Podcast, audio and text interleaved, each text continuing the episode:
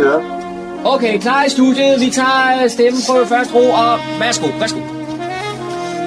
Du lytter til din egen radiomodtager. Fremragende, den er købt. Vi tager den, den her. Okay. Med det skal jeg byde rigtig hjertelig velkommen her til programmet, der hedder Morgenkrøden. Mit navn er Kurt Kammerskov. De næste par times tid, ja, der skal vi som alle de andre gange have lidt øh, lokale indslag og en masse musik.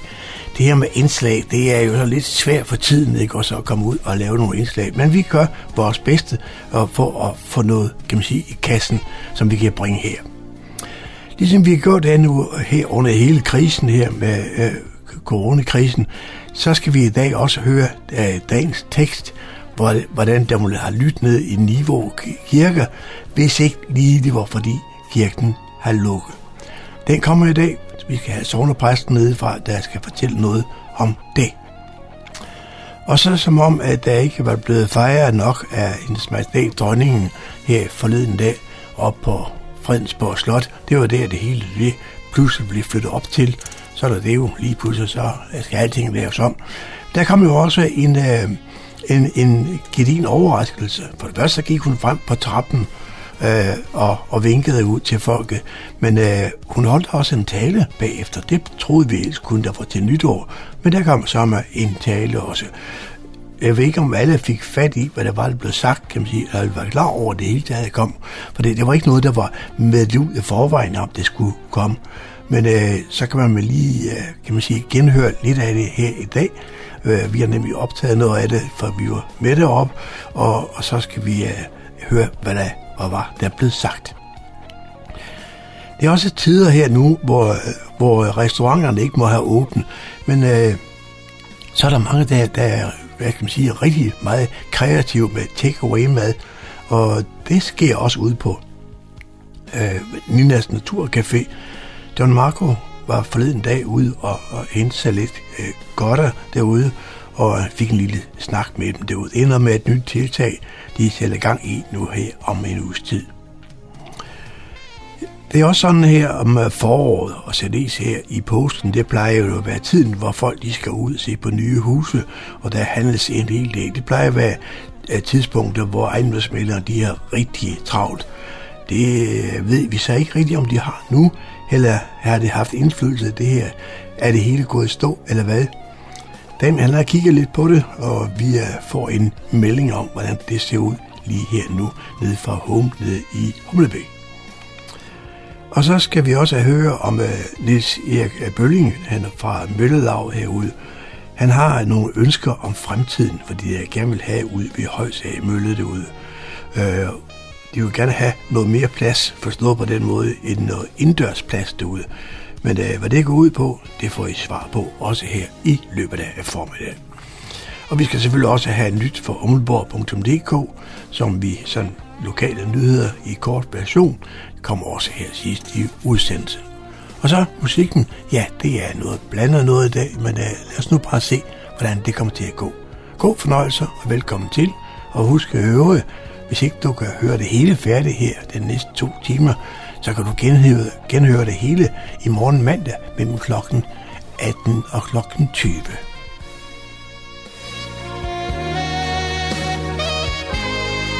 Jeg står i Niveau Kirke, hvor jeg har en aftale med sovnepræst Karina Jul Kanne.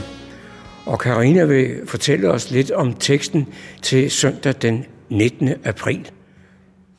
Vi befinder os nu mellem påske og pinse. Det er en tid på året, hvor mange danskere hellere vil sidde i haven og tænke på kirken, end at sidde i kirken og tænke på haven. Men så er det selvfølgelig dejligt med radio og internetgudstjenester, hvor man kan gøre begge dele, nu hvor vi ikke kan komme hen i kirken. Her mellem påske og pinse er vi stadig opfyldt af det under, der skete påske morgen. Og vi må lige give os tid til at få tanken om livets sejr over døden, selv midt i dødens verden, ind under huden.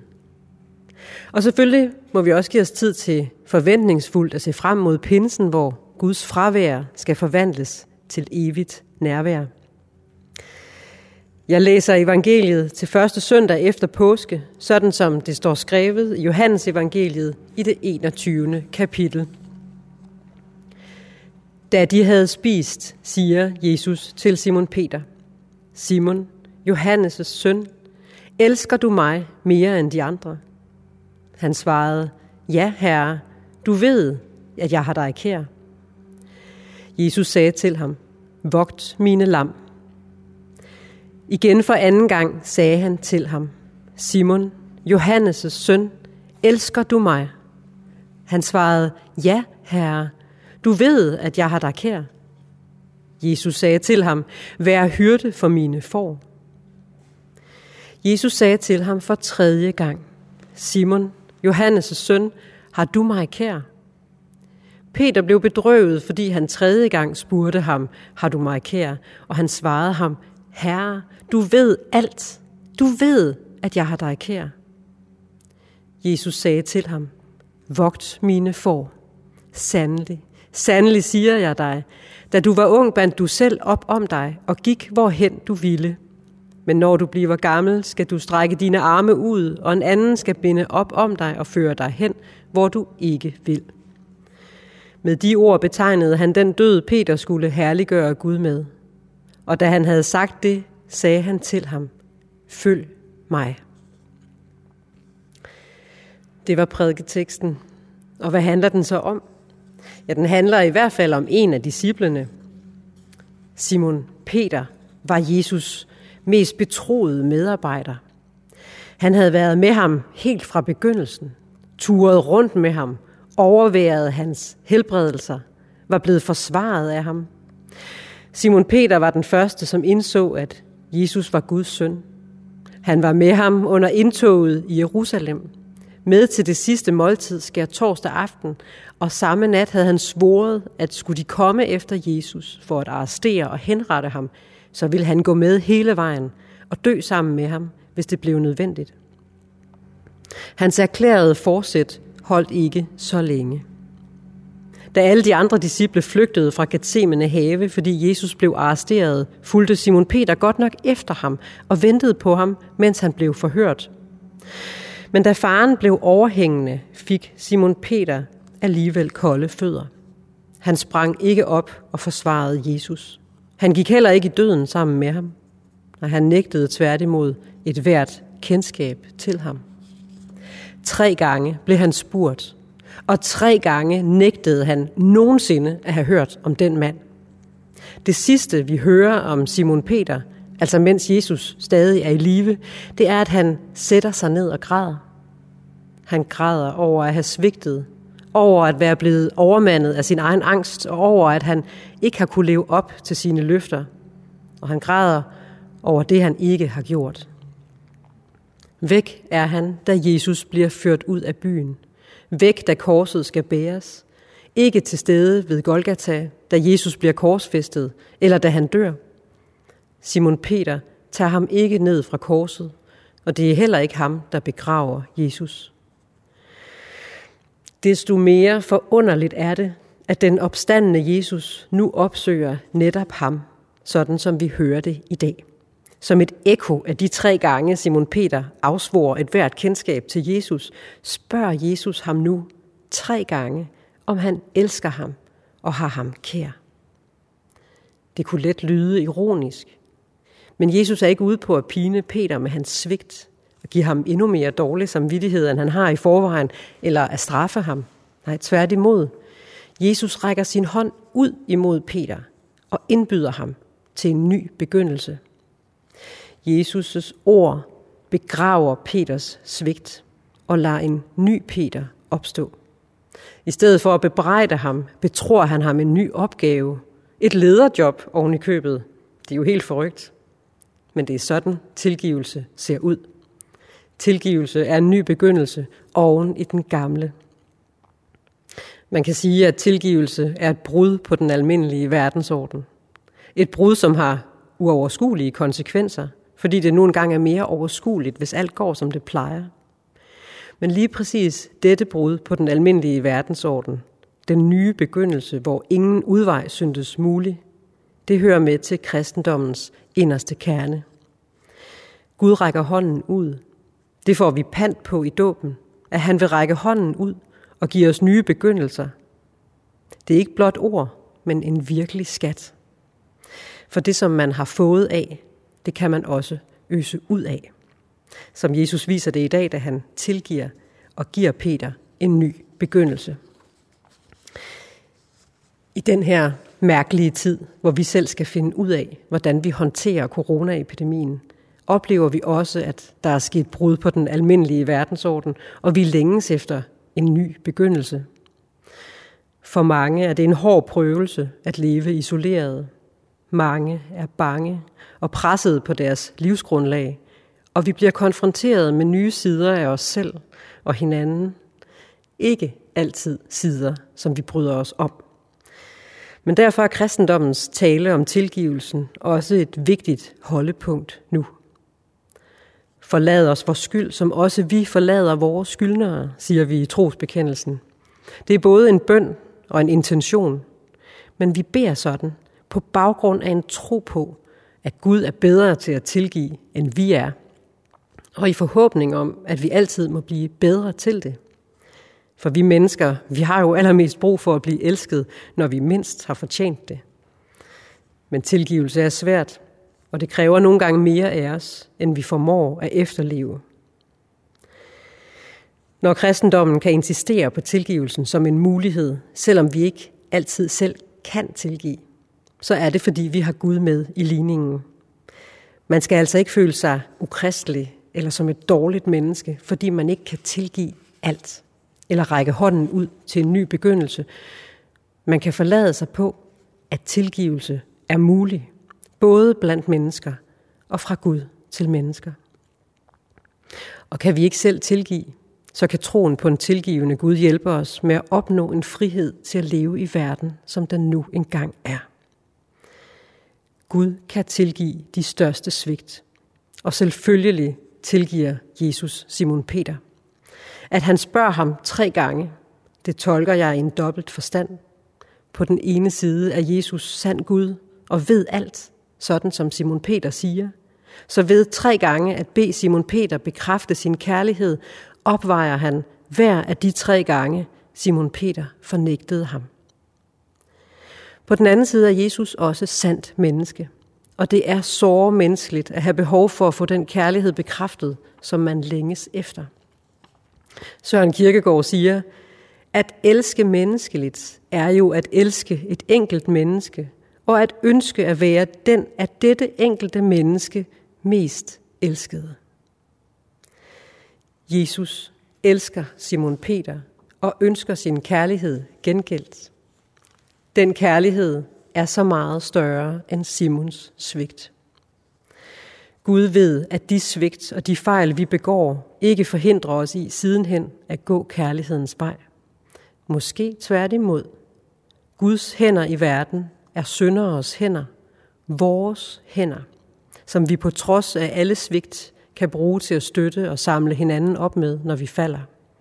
Sådan kan også vi vogte Guds lam, selv under en epidemi, selv i isolation, selvom vi sidder i haven og ikke i kirken. Tilgivelse er ikke nødvendigvis at glemme, hvad der er sket, men at række hånden ud til en ny begyndelse.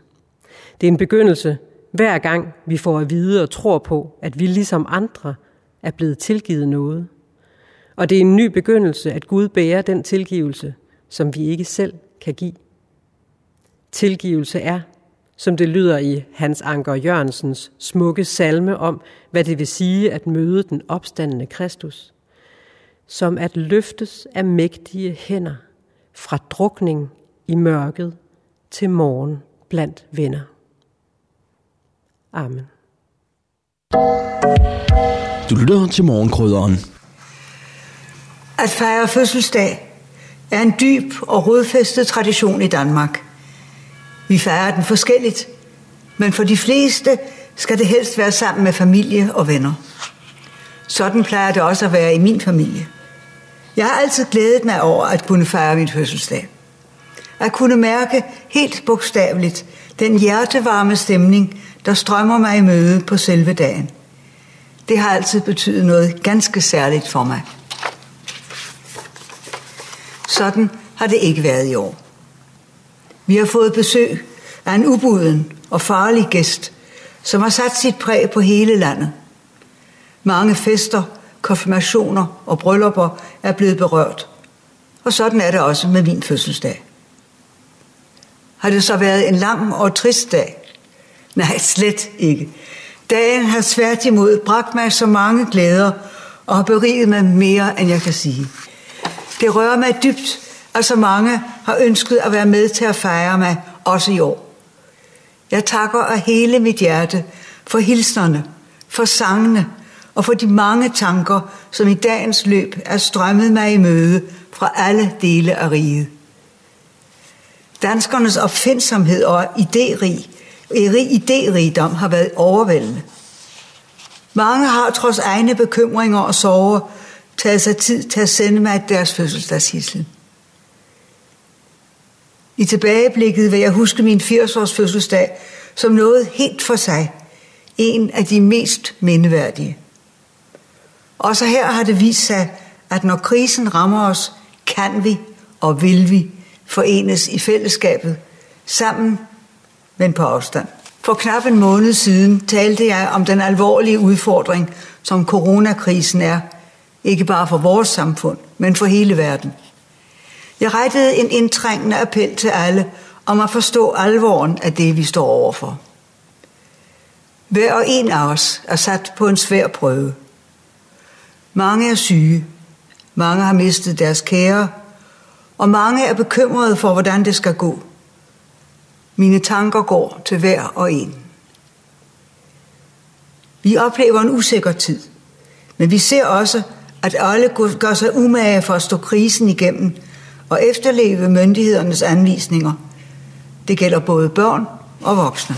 Det har lige været påske, og mange af os har måttet fejre den på en anden måde, end vi er vant til. Det er påskens budskab ikke blevet mindre stærkt af. Også her har vi oplevet at være sammen, skønt hver for sig. Men krisen har også lært os noget om os selv, som vi kan være stolte af. Vi kan mere, end vi tror. I stort og småt hjælper danskerne hinanden fra hvert vores sted i samfundet. Gå på mod, og nye idéer spiger frem. Og vi ser nye måder at arbejde på og at være sammen på. Vi har vist, at vi kærer os om hinanden, og at egoismen har trange kår. Vi har mærket, at fraværet af det nære samvær og et kram betyder mere, end vi havde forestillet os. Meget tyder på, at vi sammen bidrager til at få sygdommen under kontrol. Vi har vist, at vi kan tage os sammen, og det fører i den rigtige retning. Men nu gælder det, for vi er ikke igennem endnu. Det er trættende og besværligt at få dagligdagen til at fungere. Den er blevet trist og ensom for mange, især for enlige og ældre, som føler sig afskåret fra deres vante verden. Men nu må vi fortsat holde ved, så vi alle, store som små, unge som gamle, kan komme godt igennem krisen. Så kan vi vende tilbage til et Danmark, som nok vil være forandret, men som alligevel vil være vores alles Danmark, rodfæstet i vores fællesskab og tillid til hinanden. Min fødselsdag blev ikke, som jeg havde forestillet mig. Men jeg er taknemmelig for den, som den blev. Tak til alle, der har bidraget den til at gøre til en festlig og minderig dag. Nu åbner vi Danmark langsomt igen. Mine tanker og hilsener går på ny til hver enkelt her i landet og i hele riget. Med ønsket om håb og fortrøstning og godt mod. Gud bevarer Danmark. Du lytter til morgenkrydderen. I studiet er det Kurt Kammerskov. Jeg er taget til Ninas Naturcafé i Kirkelte, og her der har jeg aftalt med Nina, at vi skal have en lille snak. Og det handler om, at her i forbindelse med coronasituationen, der kan du ikke åbne øh, normalt. Hvordan har du så klaret det? Ja, altså vi må jo ikke åbne simpelthen, det siger myndighederne, og det er der jo, sådan er det bare. Og så tænkte vi, hvad kan vi så gøre? Og de øh, havde jo så åbnet mulighed for, at, du kunne lave take, at vi kan lave take away. Og så tænkte vi, nå ja, men så må vi jo prøve det. Og egentlig skulle vi have startet sommersæsonen her om godt en uge, men så tænkte vi, vi prøver det lige af i påsken, for at se, hvordan det virker, og, og sådan. Og, og det gjorde vi så. Vi startede skal torsdag, og så kørte de fem påskedage.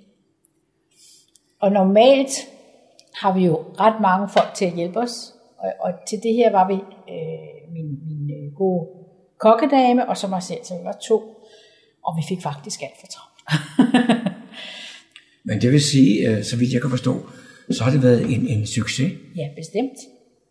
Altså meget større, end jeg havde regnet med, og vi havde, vi havde regnet med.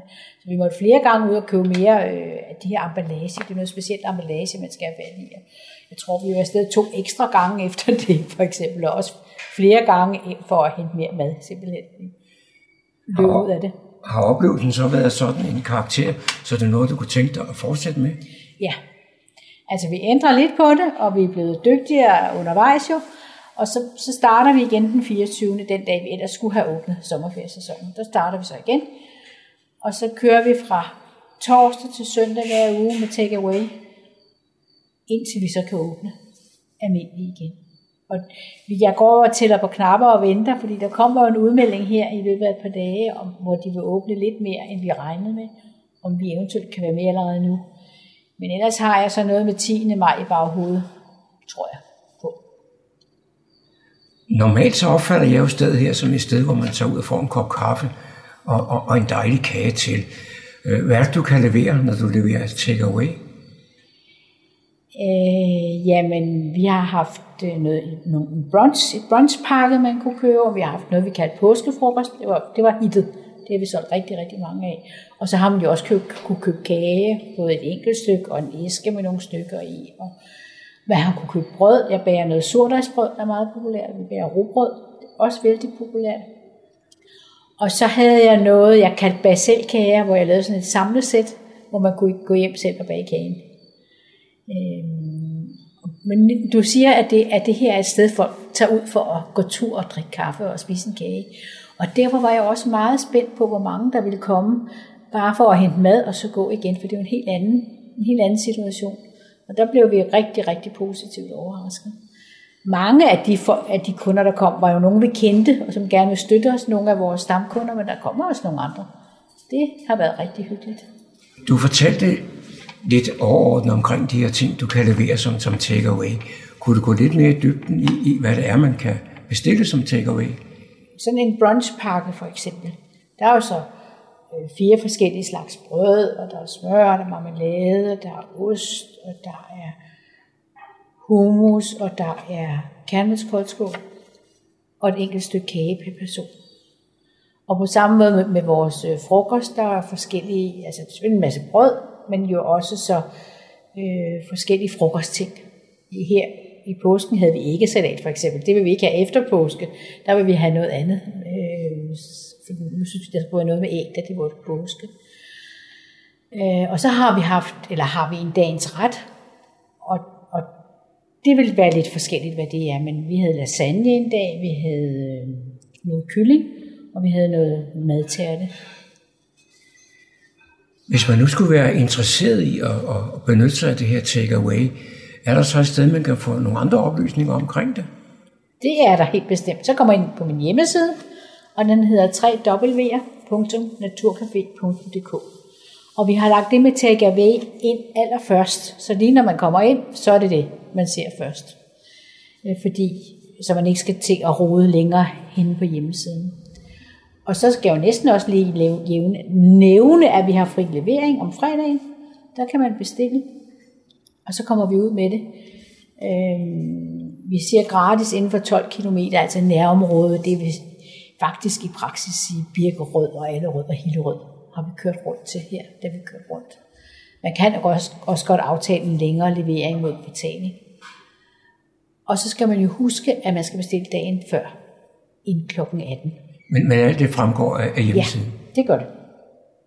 Det var John Marco, der havde produceret dette indslag. Påsken er vel overstået. Det er typisk en periode, som øh, er meget godt for øh, hushandler. Og det skal vi høre lidt om her i lokalområdet. Jeg har ringet op til Mark Hemming fra Home i Humlebæk Center. Velkommen til, Mark. Ja, tak. Hvordan er det gået her øh, hen over øh, påsken i den, øh, den seneste tid her, eller foråret i det hele taget? Jamen altså, øh, travlt er det korte svar for, for mit vedkommende i hvert fald. Ja. Øh, nu er der jo en, selvfølgelig en meget speciel situation i, i hele verden i øjeblikket, øh, og, og, og man læser og hører meget, og folk de snakker, men alt andet lige, øh, hvis jeg skal være sådan et kæk, vi kan ikke mærke, at der skulle være krise nogen steder. Jamen, jeg tænker jo også, at der er folk derhjemme, som man har tid til at gå ud og kigge på hus. Ja, yeah.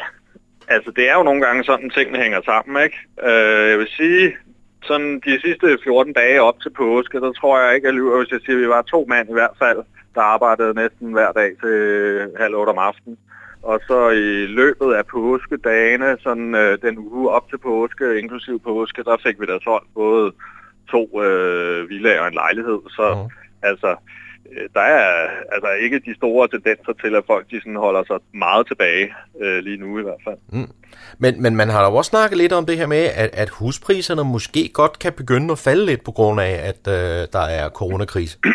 ja, og det altså er måske uundgåeligt øh, alene også af den grund, at der vil jo være nogle folk, der er trods alt fornuftige nok og siger, at altså, vi skal sælge, mm. men for ikke at brænde ind med vores ejendom for lang tid, så sætter vi måske lige prisen et nyk ned i forhold til, hvad vi havde forestillet os, øh, fordi det har vi råd til, og så kommer af med ejendommen mm. hurtigt. Ja. Øh, så alene det vil jo gøre, at der vil måske være lidt, lidt prisnedsættelser undervejs, men altså øh, en, igen vil jeg bare sige, det er ikke noget, altså i hvert fald her på vores kontor, vi har haft... Øh, vi har haft oplevet, der skulle være behov for indtil videre. Det er vel også meget almindeligt, at man sådan lige øh, snakker lidt om prisen, ikke? Jo, det er det jo. Øhm, altså, men, men, men ja, øh, vi solgte en villa her øh, for, for få dage siden på Bavnbjergvej. Den blev solgt til udbudsfrisen så, og på, på, på halvanden uge. Ikke? Ja. Så, men ellers er det klart, de fleste handler er der da lige øh, lidt snak med om pris frem og tilbage, og så, så finder man ud af det. Det kan måske også være noget med en plæneklipper eller et eller andet, man godt lige vil have med. Det er bestemt ikke usædvanligt. Nej. Det må man sige. Øh, jeg, jeg, jeg tænker, er det sådan, når du har øh, nogen, der godt vil sælge deres ejendom, og den skal fremvises, øh, og vi har den her coronatid, at du råder dem til måske at gøre lidt ekstra rent, eller sprit håndtag af, eller den slags ting? Jamen det er klart, altså vi har jo øh, kvæg den her øh, mærkelige situation øh, blevet nødt til at lave lidt nye tiltag og tænke lidt ud af boksen, hvad gør man, og hvad ben skal man stå på, og øh, Altså, vi har øh, kastet nogle bolde i luften, som er, at vi kan tilbyde for eksempel øh, køberne en virtuel fremvisning uh-huh. via øh, telefon, øh, Skype, øh, whatever, det kan vi sagtens. Og øh, vi har sågar også lavet nogle fremvisninger, hvor vi sådan har været ude og åbne op, og så lade køber gå lidt rundt selv, og så har man så taget dialogen udenfor. Øh, og den anden vej rundt har jeg sågar også været ude at vurdere øh, hos folk, hvor de så har lige gået en tur, mens jeg så har været inde og vurdere, og så mm. ud igen. Ikke? Altså, så det, det er jo sådan nogle lidt, lidt underlige ting, men, men det, det må vi jo gøre for ligesom at, at lykkes, og alting ikke går i stå. Øhm, og det går sådan set fint med det. Og så har vi jo vores øh, nye ven, håndspritten, med os rundt omkring, ikke? Øh, og der bliver sprittet øh, godt og grundigt af i de små hjem rundt omkring, så altså, det er jo måden at gøre det på. Sommerhuse, er det noget, som øh, der, der er noget af i, øh, i vores kommune her i området? Ja, der er lidt, der er lidt, men det er ikke meget. Altså, øh, hvis de her i Humlebæk, der er det jo sådan noget drøbvis gamle fritidshuse, som, som måske bare aldrig er blevet øh, lavet op til villager, ikke? Ja. Der er jo ikke nogen deciderede sommerhusområder. Nej. Øhm, men vi har også lige solgt et op i Kvistgård for eksempel. Det gik jo også meget hurtigt. Ja. Øh, også et, et, et ældre sommerhus. For foråret er jo også sådan en typisk periode, ikke, hvor at man kunne være interesseret i noget med et sommerhus. Jo, det er det. Ja. Altså, jeg har så også talt med kollegaer i de mere regulære sommerhusområder, øh, Gilleleje og Gribskov, og der øh, kan jeg forstå, at de øh, ligger heller ikke på den lade side, og mm. har rigeligt at se til også. Øhm, og, og faktisk øh, hører jeg nogle af dem pive lidt over, at de simpelthen mangler nogle ejendom at sælge.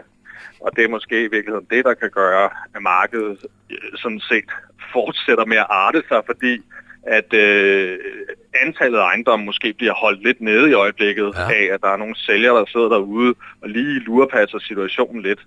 Men når efterspørgselen så ikke ændrer sig, så har man jo i virkeligheden lige pludselig en bedre efterspørgsel på, på et lavere udbud. Ikke? Mm. Øhm, så, så det kan være det, der måske i virkeligheden kan være meget godt lige nu. Kan der så være øh, en idé i at begynde at arbejde lidt på at finde nogle områder, hvor man kan, kan bygge nyt inden for for eksempel sommerhus? Ja, altså det kunne man jo sagtens. Altså nu er sommerhuse jo sådan et, altså det er jo et, et lidt mere nice to have produkt end mm. en villa for eksempel, som er noget man, øh, man, man skal bruge, ikke? Altså så jeg fornemmer måske også, at netop når der er krisetider, så er, er fritidshuse også noget, hvor man, man måske vil sortere det lidt fra i sin økonomi, hvis man er nervøs, eller der er nogen, der bliver fyret, eller hvad mm. ved jeg. Men, øh, men altså, jo, man kunne ja. da sagtens forestille sig, at man kunne bygge nogle nye sommerhuse et sted. Der er også en, øh, en tendens i øjeblikket, øh, der viser, at familier de begynder at flytte sammen, for eksempel i seniorboliger og bofællesskaber. Er det noget, ja. vi har her i vores øh, lokalområde? ja, altså, øh, der ligger der i hvert fald et par stykker her i Humlebæk og oppe i Daløkke. Mm. Og der er jo må jo bare sige, som ejendomsmælder får vi jo ikke lov til at komme derop så meget, fordi netop at øh, efterspørgselen efter sine er så høj på det, at det øh, bliver stort set handlet internt hver gang. Øh, det er jo ejerboliger, almindelige ejerboliger, de bor i, som de så bare har lavet nogle bestemmelser for. Øh, men det er åbenbart så attraktivt, så, øh, så det, det ryger udenom øh, os ejendomsmælere som regel i hvert fald. Så nogle bo- bofællesskaber er måske også typisk meget økologiske eller anderledes tænkende øh, måder at bo på? Jamen det er det jo. Altså noget af det, der ligger op i, i Daløkke, som sagt, det er jo sådan, hvor man har netop gjort en del ud af at have nogle fællesområder og nogle øh, ting for børn og netop folk med grønne fingre. Mm. Øh, nogle af dem har sågar decideret marker tilknyttet øh, deres forening. Ikke? Ja. Så, og, og de har øh, fælles spisninger og det ene med det andet. Mm. Og jeg kan da sagtens forstå, øh, især hvis man har boet inde i København, og man har børn, og man øh, gerne vil op, hvor der er lidt grønt og lidt luft, så giver det rigtig god mening. Mm. Øhm, det kan sandsynligvis også aflaste forældrene lidt, når man ved, at man bare kan sende børnene ud for døren, og så er der nogle legekammerater. Ja. Øh, så, så det kan jeg sagtens forstå, at der er nogen, der gerne vil. Får vi en tilbage til lidt omkring essensen af, af boligmarkedet lokalt i øjeblikket. Hvad er det, der er attraktivt? Hvad er det, folk går efter? Er det øh, villager, parcelhuse? Er det øh, øh, lejligheder eller noget helt, øh, helt femte? Jamen det er egentlig, altså hvad, hvad, ud fra hvad jeg oplever, så er det lidt det hele. Mm. Altså øh, man kan sige, Hummelbæk er jo specielt på den måde, at man sådan på en eller anden måde har lidt to markeder i, i, i, i og med, at man har Tigersvej, som jo er stort set alene ejerboliger eller ejerlejligheder, ikke? Mm. hvor at øh, det marked, det kører lidt sit eget liv. Og så har vi jo så villager og rækkehus ved siden af. Øhm, og da udbuddet er relativt lavt øh, fortsat her i Humlebæk, så øh, ryger villager og rækkehuse i hvert fald temmelig hurtigt. Øh, lejlighederne er der så lidt flere af, og dem øh, er der jo øh, så stadigvæk rift om, men i og med, at der også er mange, jamen, så, så kan de måske godt have lidt længere tid på markedet end, end, øh, end, end villa og rækkehus, men altså, det er det hele, der er, der er fokus på, vil jeg sige. Uh-huh.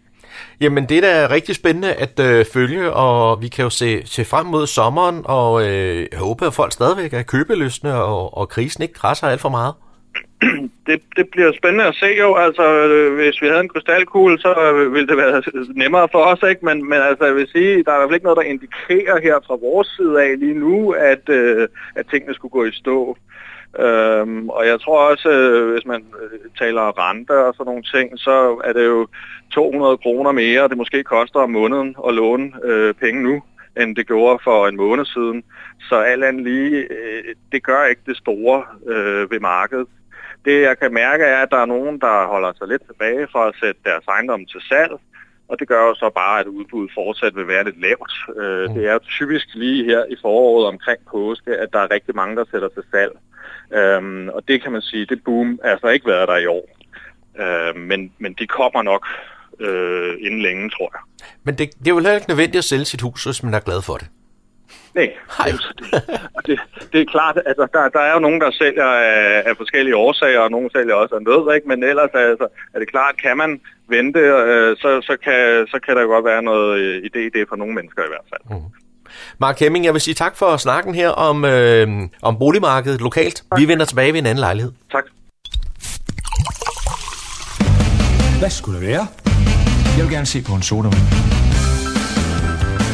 Det er næsten det eneste, vi ikke kan klare. Men vi kan servere god alsidig lokalradio her på Nordsjællands mest voksne lokalradio, Radio Humleborg. Så må det ikke også, der skulle være noget for dig? Jeg vil gerne have en pakket ind. Jeg har ringet til formanden for Fredensborg Møllelav, Niels Erik Bølling.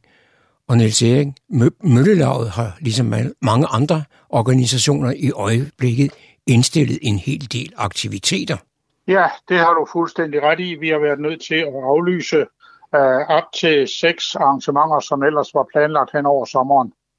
Så det, det er lidt trist, men vi prøver at passe øh, møllerne sådan, øh, om jeg så må sige, på afstand. En enkelt en, der smører og kigger efter, og en anden en, der bare er sikkerhedsperson lidt på afstand. Men vi må klare os igennem. Men selvom der ikke er adgang for andre til møllerne i øjeblikket, så ligger Møllelaget jo ikke helt stille. I har et projekt kørende, eller måske skal I til at starte et projekt. Altså, vi, øh, vi har jo hele tiden øh, ønsker og projekter i støbeskeen, og øh, et af ønskerne har jo været, at, og det har været i, i mange år, at øh, vi skulle have en øh, hytte op ved Højsager Bølle, så folk kunne gå i læ, hvis det blev lidt dårligt vejr, eller en skoleklasse kunne gå ind, hvis de skal have lidt undervisning. Um, men uh, vi har også et andet ønske, og det er, at en model af Højsager Mølle, som blev fremstillet for mange år siden af uh, forhenværende tømmer- og snekermester Henning Bannebjerg over i Humlebæk, at den kunne komme til at stå et eller andet sted. Den møllemodel øh, er lidt speciel, fordi det er øh, Højsager Mølle i øh, størrelse 1-10, og den er meget minutiøs ned i mindste detalje, så vi vil jo meget gerne redde den fra undergang. Jeg har set møllen opstillet i Humlebæk Dagcenter sammen med to andre modeller, og jeg skal love for, at det er noget af et pragteksemplar. Vi øh, blev øh, opmærksom på møllens eksistens, øh, modellens eksistens, øh, her for øh, cirka 3-3,5 år siden, hvor jeg blev kontaktet af lederen over fra øh, Humlebæk Dagcenter, som sagde, at nu skulle de have ryddet de der modeller væk, fordi nu skulle der være plads til andre aktiviteter i dagcentret. Om vi var interesseret i møllen. Og så var vi over og kigge på den, og vi var meget, meget interesseret. Øh, jeg kan så fortælle, at da vi gik og kiggede så interesseret på den der møllemodel, øh, så blev brugerne derovre øh, fortørnet på os og sagde, at vi skulle sandelig ikke gå og fjerne deres øh, fine mølle. Og da vi så forsøgte at fortælle, at øh, det var for at redde den, og ikke for at fjerne den, så fik vi lov til at fortsætte. Som du siger, så er det en model i størrelse 1-10, og det vil sige, at den, den fylder jo noget. Den kan man ikke bare stille ind i et hjørne af, af, af stuen her. Ja, nej, altså den kræver, øh, for det første kræver den jo øh, lidt øh, gulvareal, cirka et par meter på hver led, øh, sådan i en, fir, i en firkant. Og øh, så kræver den også lidt lofthøjde. Øh, hvis vingerne de står i kryds, øh, så vil det kræve, at der er mindst en meter og 10 i lofthøjde. Og skal vingerne kunne dreje hele vejen rundt, så skal der være lidt mere plads, uh, måske en meter og 30. Men uh, det er der også i de fleste uh, ejendomme. Hvad er så planerne, hvis, hvis I kan få fingre i møllen? Ja, de første planer var jo for tre år siden, at vi prøvede at finde et sted, hvor vi kunne anbringe møllen. Allerhelst ville vi have en lap til højsager møller at være, sådan så man kunne se modellen og originalen, om jeg så må sige, samtidig. Men uh, det har nok lange udsigter. Uh, vi har nu på seneste fået at vide, at både den møllemodel og uh, modellen af um, Humlebæk Kirke, som var en af de andre uh, modeller, der var lavet af Henning, uh, står i en kælder på uh, Kokkedal skole i et depot dernede. Og vi har også fået at vide, at uh, det var en stakket frist. De kunne, få, de kunne få lov at stå der maksimalt et par år, og nu er der i hvert fald gået tre år. Så uh, depotet skal ryddes, og vi risikerer, at modellerne de ryger ud, og det vil jo være en skandale simpelthen. Nu har I så fundet møllen her efter nogle år, men planen er vel, at I skal have den udstillet, og øh, hvordan skal det foregå? Ja, altså vi har jo øh, et ønskescenarie, der går på, at som sagt, den kunne komme op til Højsager Møller og stå. Øh, måske i forbindelse med den hytte, vi også ønsker os. Men alternativet kunne være, at man lavede et plexiglas øh, hus, så nærmest et drivhus, den kunne stå indeni, så den blev beskyttet mod vejr, vind og pillefinger. Men øh, alternativet kunne så være, at den måske bliver opstillet et andet sted i kommunen. Det kan være i rådhusets forhal, det kan være i et af idrætscentrenes øh, øh, forhaler. Der er jo mange, mange steder, hvor der er en rimelig god plads øh, i disse store bygninger. En ting er, at I nu har genfundet møllen, men øh, hvis den skal placeres et sted, så må det også koste noget energi og nogle penge. Ja, det er jo det værste af det. Uh, ingenting er gratis her i verden. Vi er jo fra uh, Møllelavs uh, frivillige gruppes side er meget indstillet på at hjælpe undervejs. Men uh, skal vi have bygget et eller andet, så koster det nogle penge. Og det er muligt, at vi i forbindelse med netop sådan et specielt projekt kan få nogle fondmidler. Og øh, vi har øh, nogle gode kontakter som vil hjælpe os med øh, måske at søge nogle fonde, formulere de rigtige ansøgninger. Men det kræver altså, at vi har et øh, færdigt projekt for flytningen og opstillingen. Og det har vi et, desværre ikke endnu. Forløbig så vil jeg øh, ønske jer rigtig held og lykke med, med arbejdet, både med modellen her og med møllen, når man engang kan få lov til at nærme sig den. Tusind tak skal du have. Øh, det øh, håber vi også, at vi øh, snart kan komme i gang med. Vi håber også, at vi kan tilbyde de aktiviteter, som mere eller mindre er stillet i bero. Blandt andet, at vores trofaste støttemedlemmer de kan indbydes til en sommertur til andre møller her på Sjælland. Men det får stå hen i det uvisse indtil videre. Vær med på Fredensborg Lokalradio FM 104,3 MHz. Weekendradio til det meste af Nordsjælland. Med musik og indslag for den modne lytter. Så er det igen gået hen og blevet tid til lokale nyheder og informationer hentet fra humleborg.dk, oplæst og redigeret af Daniel Jørgensen. Et enigt børne- og skoleudvalg vedtog lang fredag på et videomøde med deltagelse af både borgmester og kommunaldirektøren, at både børneinstitutioner og skoler genåbnes. Og det skete så først med en øh, blød start onsdag den 15. april frem til den 17. april, og så her i denne uge fra mandag den 20. april, hvor man kører den tilpassede model i børneinstitutioner og for skoler for 0 til 5. klasse.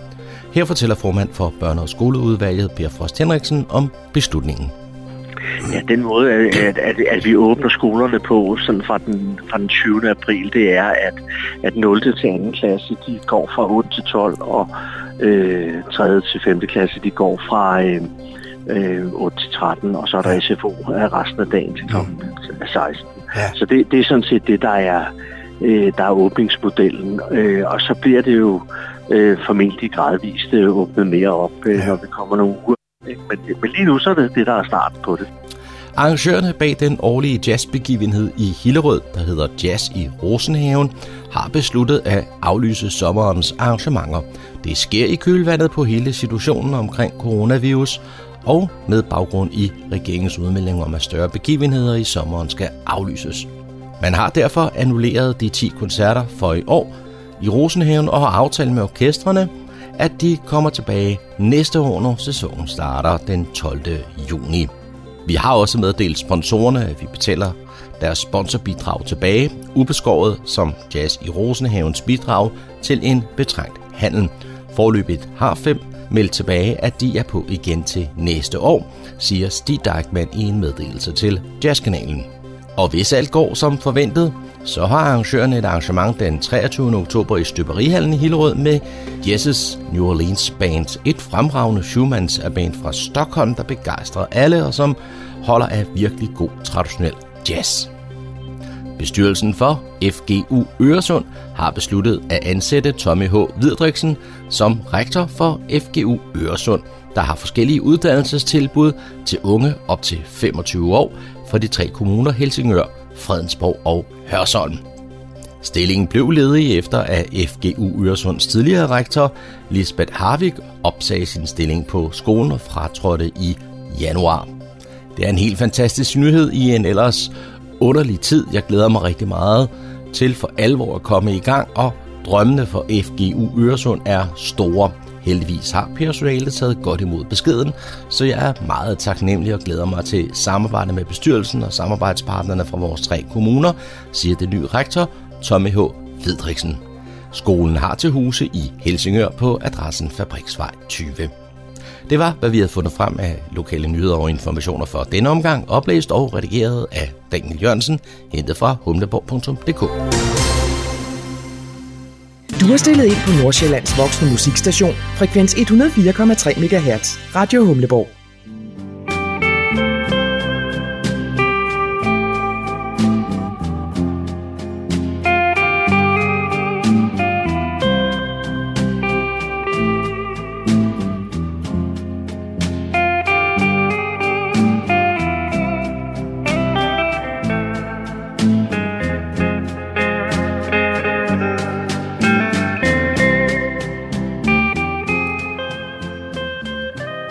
Toner fortæller os, at vi er nået til afslutningen på denne uges udgave af programmet, der hedder Morgenkrøden. Her fra redaktionen, som består af undertegnet, jeg hedder Kurt Kammersgaard. Ja, der siger jeg tak for nu, og på genhør en anden god gang.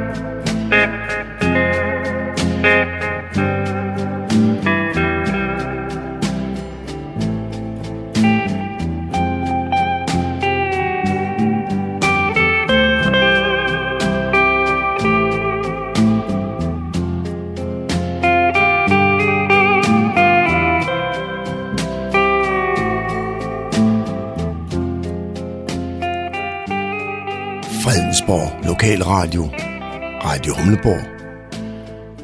Nordsjællands mest voksne lokalradio.